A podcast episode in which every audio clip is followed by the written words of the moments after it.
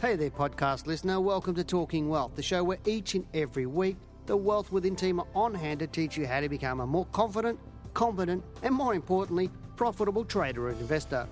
For more information, products, services, and detailed show notes, including a transcript for this podcast, head over to wealthwithin.com.au and click on the News and Media tab in the navigation. Hello and welcome to Talking Wealth. I'm Janine Cox, Senior Analyst at Wealth Within.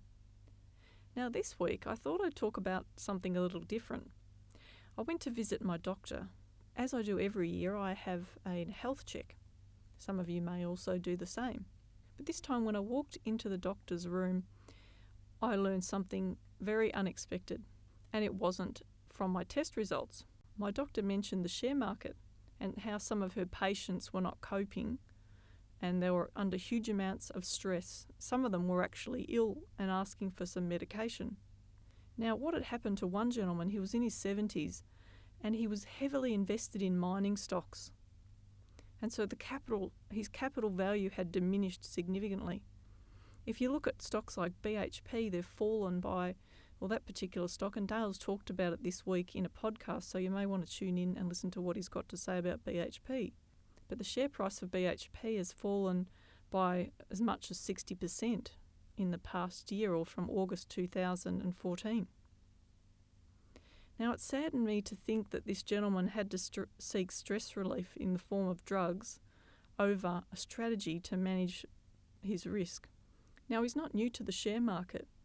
He would have gone through the dips and turns of the GFC and you'd think that by then he would have worked out that he needs to do something different. But like a lot of people I spoke to back then, they were just holding out for their retirement and had to extend the retirement a few years to get through that period of on the market, hoping that eventually their investments would continue to rise. But as you know, the share market has fallen recently. Some sectors have weathered the storm really well. Others, particularly in the resources sector, where he had a heavy exposure to, still were are really suffering. Now, Dale talks about BHP this week, so you may want to tune into his podcast if you haven't already and listen to what he's got to say, given that BHP is one of our biggest miners.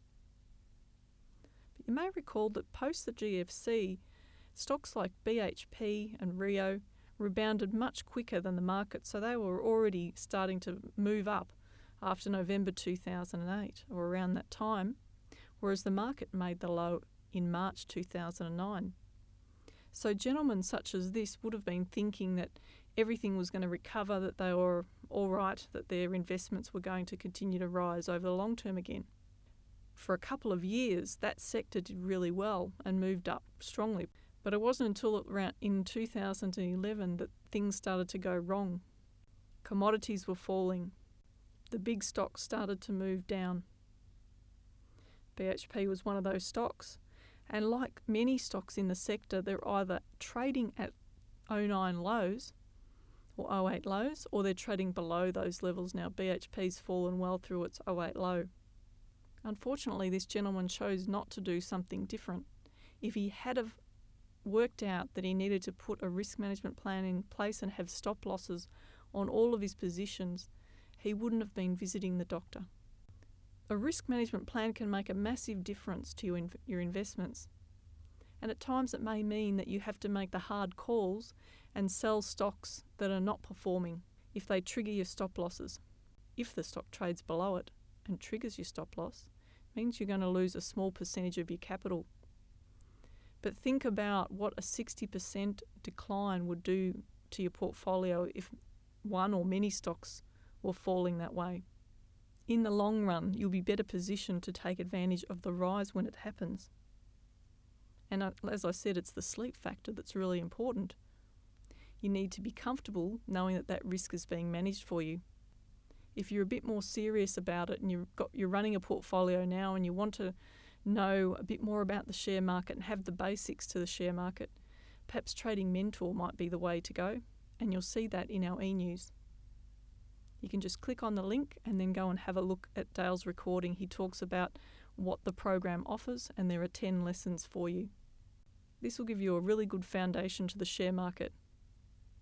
The most important thing is that you do something So, to sum up, risk management is about money management, and that means dividing your capital up evenly across a number of shares. And t- 8 to 12 shares, 10 is a really good number, nice even number to use for your portfolio. Setting a stop loss for each individual share. And the next thing is to look at the sectors or areas of the market that look more defensive. Often these will be stocks that pay good dividends and not to have all of your money or a big percentage of your money invested in one area. I wish you all the best with your investments. If you have any questions, you're more than welcome to contact us at Wealth Within. I'm Janine Cox, Senior Analyst at Wealth Within. Bye for now. Thanks for listening to this week's podcast. For more information, products and services, and detailed show notes with a transcript for this podcast, head over to wealthwithin.com.au and click on the News and Media tab in the navigation.